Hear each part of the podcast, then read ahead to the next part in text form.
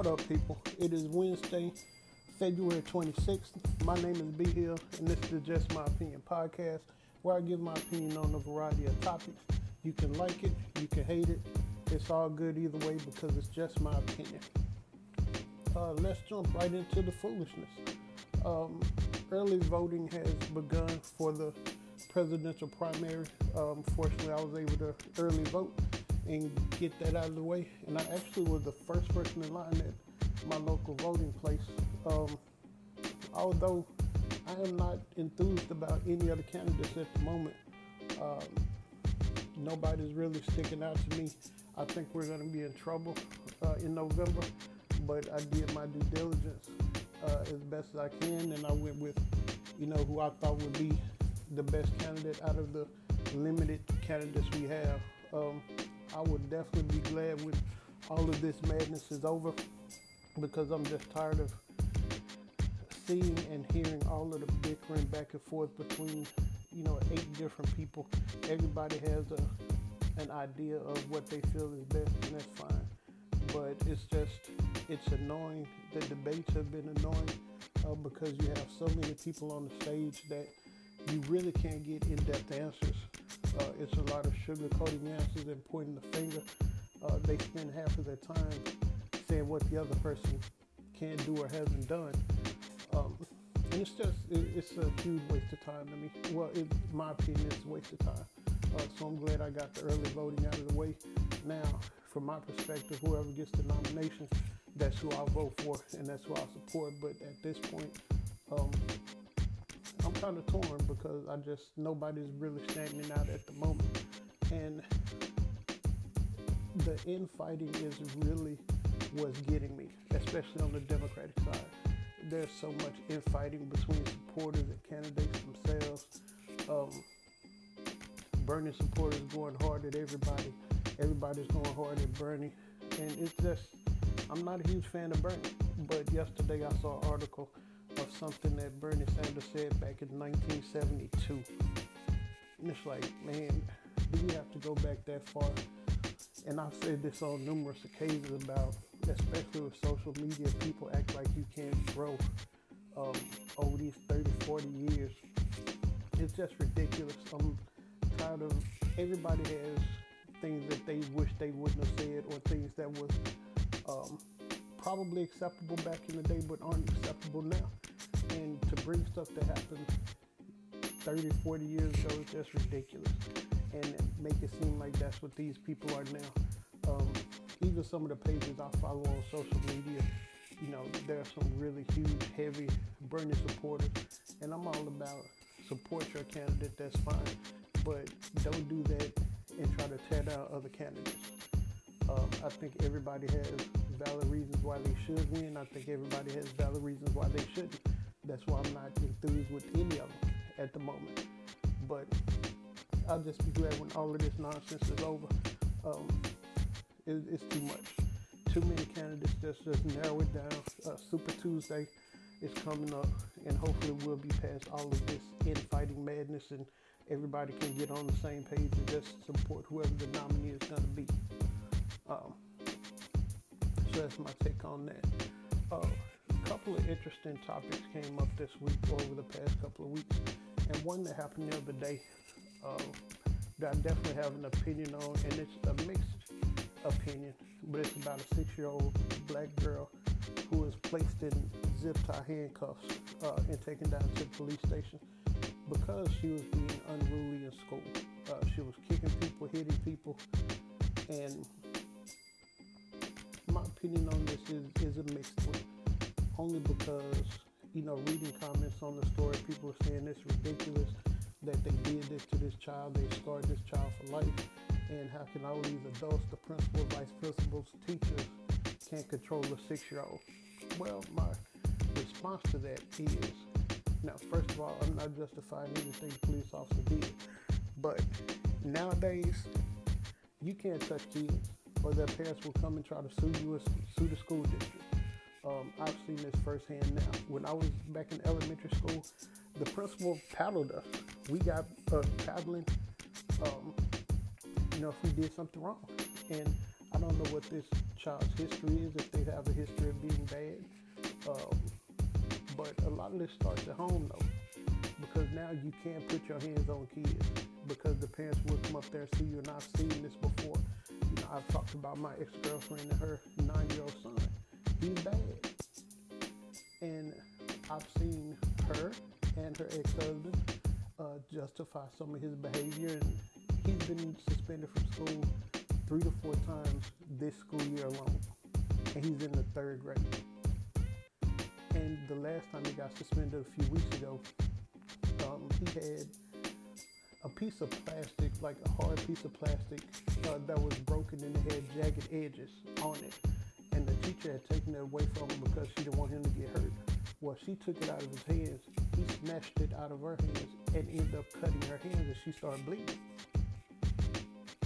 And he got suspended for that. And my ex was telling me, well, I think he should only got suspended for one day rather than two days. My response to that, he shouldn't have got suspended at all because he shouldn't be acting like that to get suspended.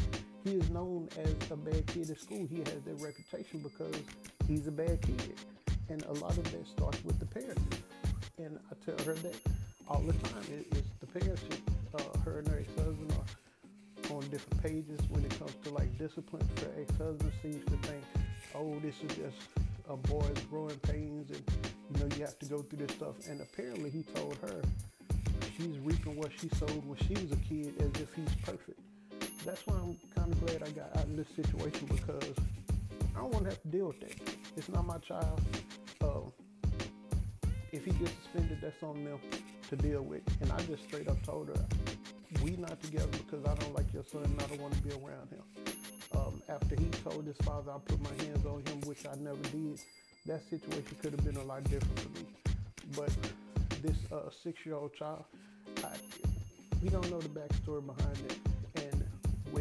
The way parents act sometimes where they'll go up there and blame the school for everything and not hold the child accountable. Um, if I was a teacher or an administrator, I would be afraid to put my hands on the child because you just don't know what the repercussions of that is going to be. And most likely that would be possibly losing your job or um, a lawsuit. And from my understanding, this particular officer was fired uh, because he didn't follow procedure. And I think they said the procedure was he has to get um, like a sign off from a higher up in order to arrest somebody under 12 years old, and he's done it twice. He's arrested, I think, a seven-year-old and a six-year-old child, and that's the reason. But I'm hesitant to really go bad on the school for not disciplining the child because you just don't know how the parents will respond if they did discipline the child.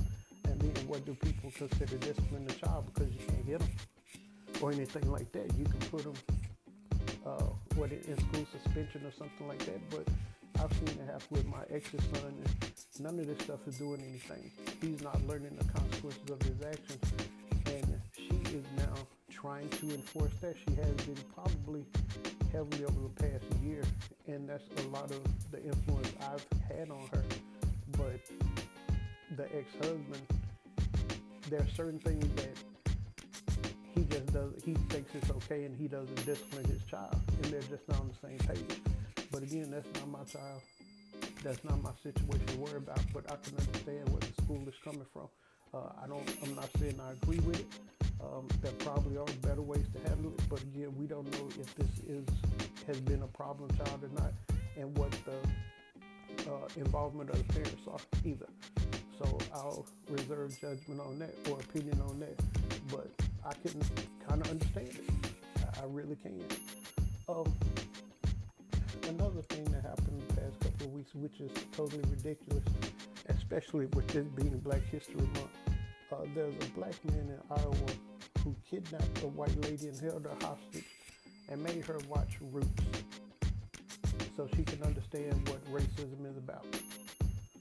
Uh, that's kind of an oxymoron to me you kidnap somebody, a white lady at that, and you're black, and having her watch a movie about racism.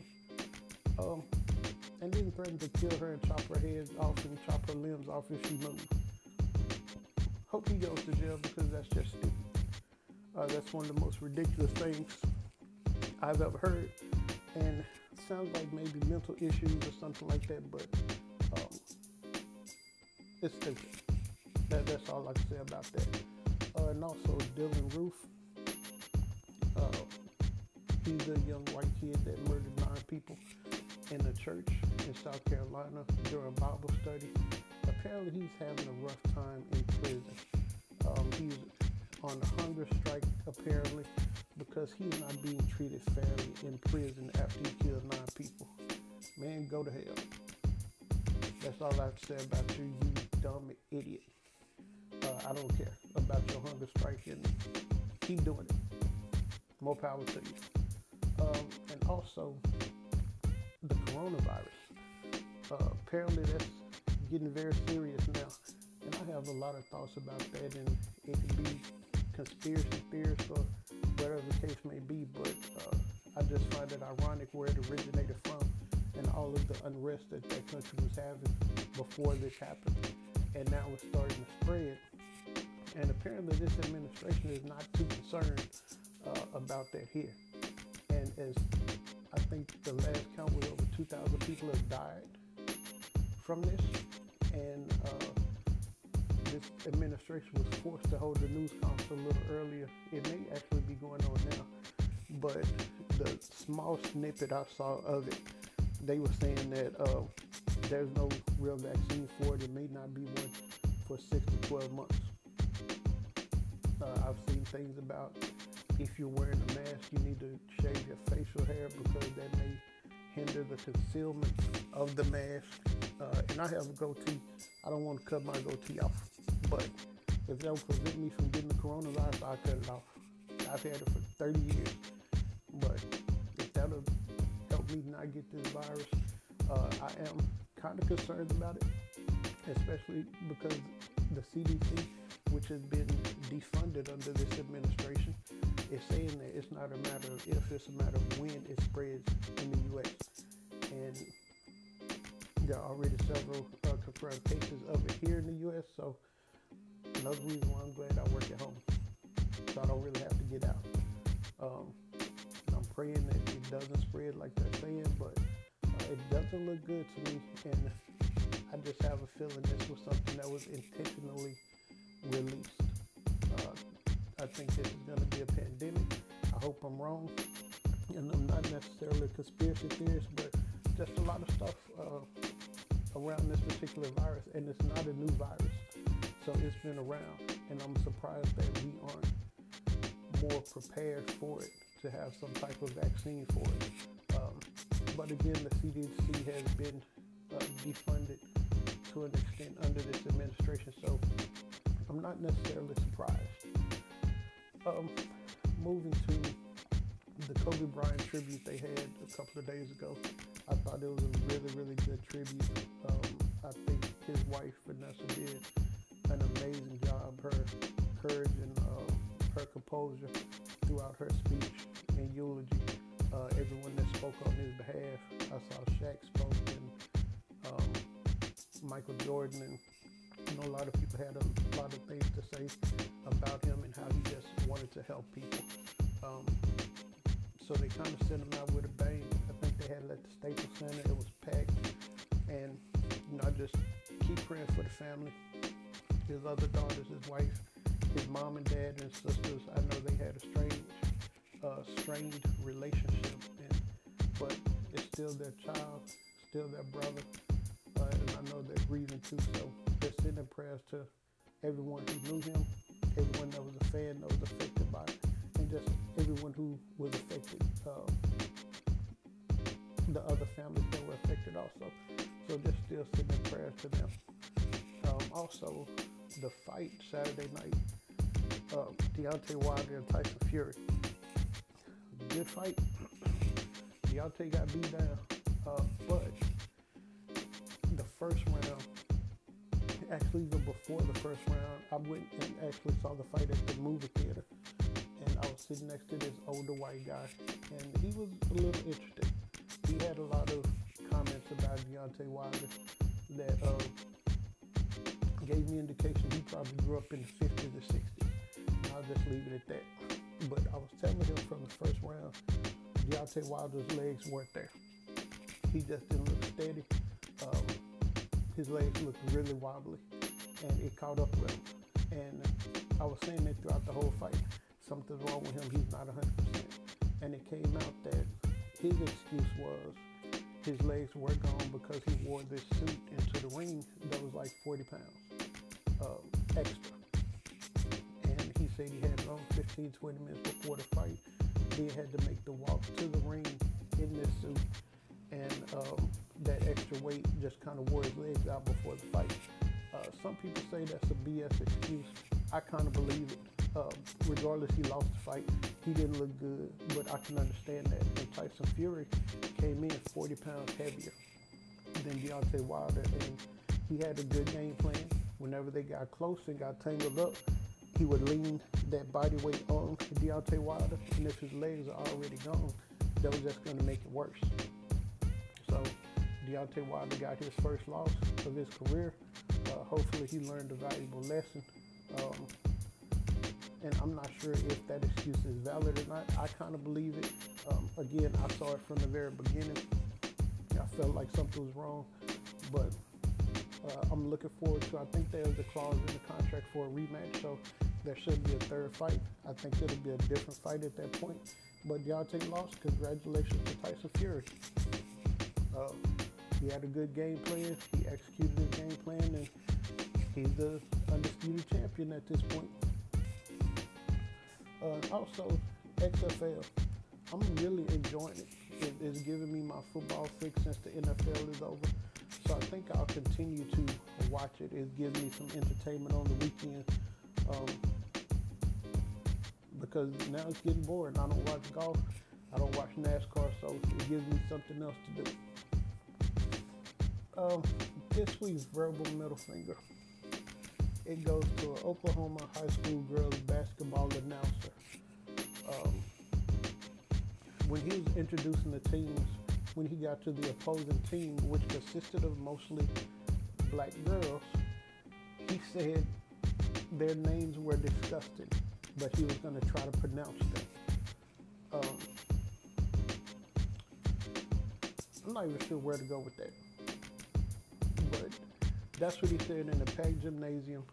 Uh, these names are disgusting, but I'll try to pronounce them when introducing the opposing team, girls basketball team, which consisted of mostly black young ladies. It's, you know, people are getting real bold with their racism, and it has gotten worse over the past three years. Uh, I think there's some correlation, but I'm gonna leave that alone. But dude, you get the rebel middle finger. Go to hell, buddy. Uh, to end on a positive note, uh, I saw this quote today on Facebook, and it makes a lot of sense to me. Uh, it says, "If someone's absence brings you peace, you didn't lose anything." And that's something I have to keep in mind. Uh, there are a lot of people that you know have come and gone out of my life, and, and that's cool. I don't hold grudges or anything, but if their absence brings me peace, I haven't lost anything. So that's it for this week. God bless. Peace.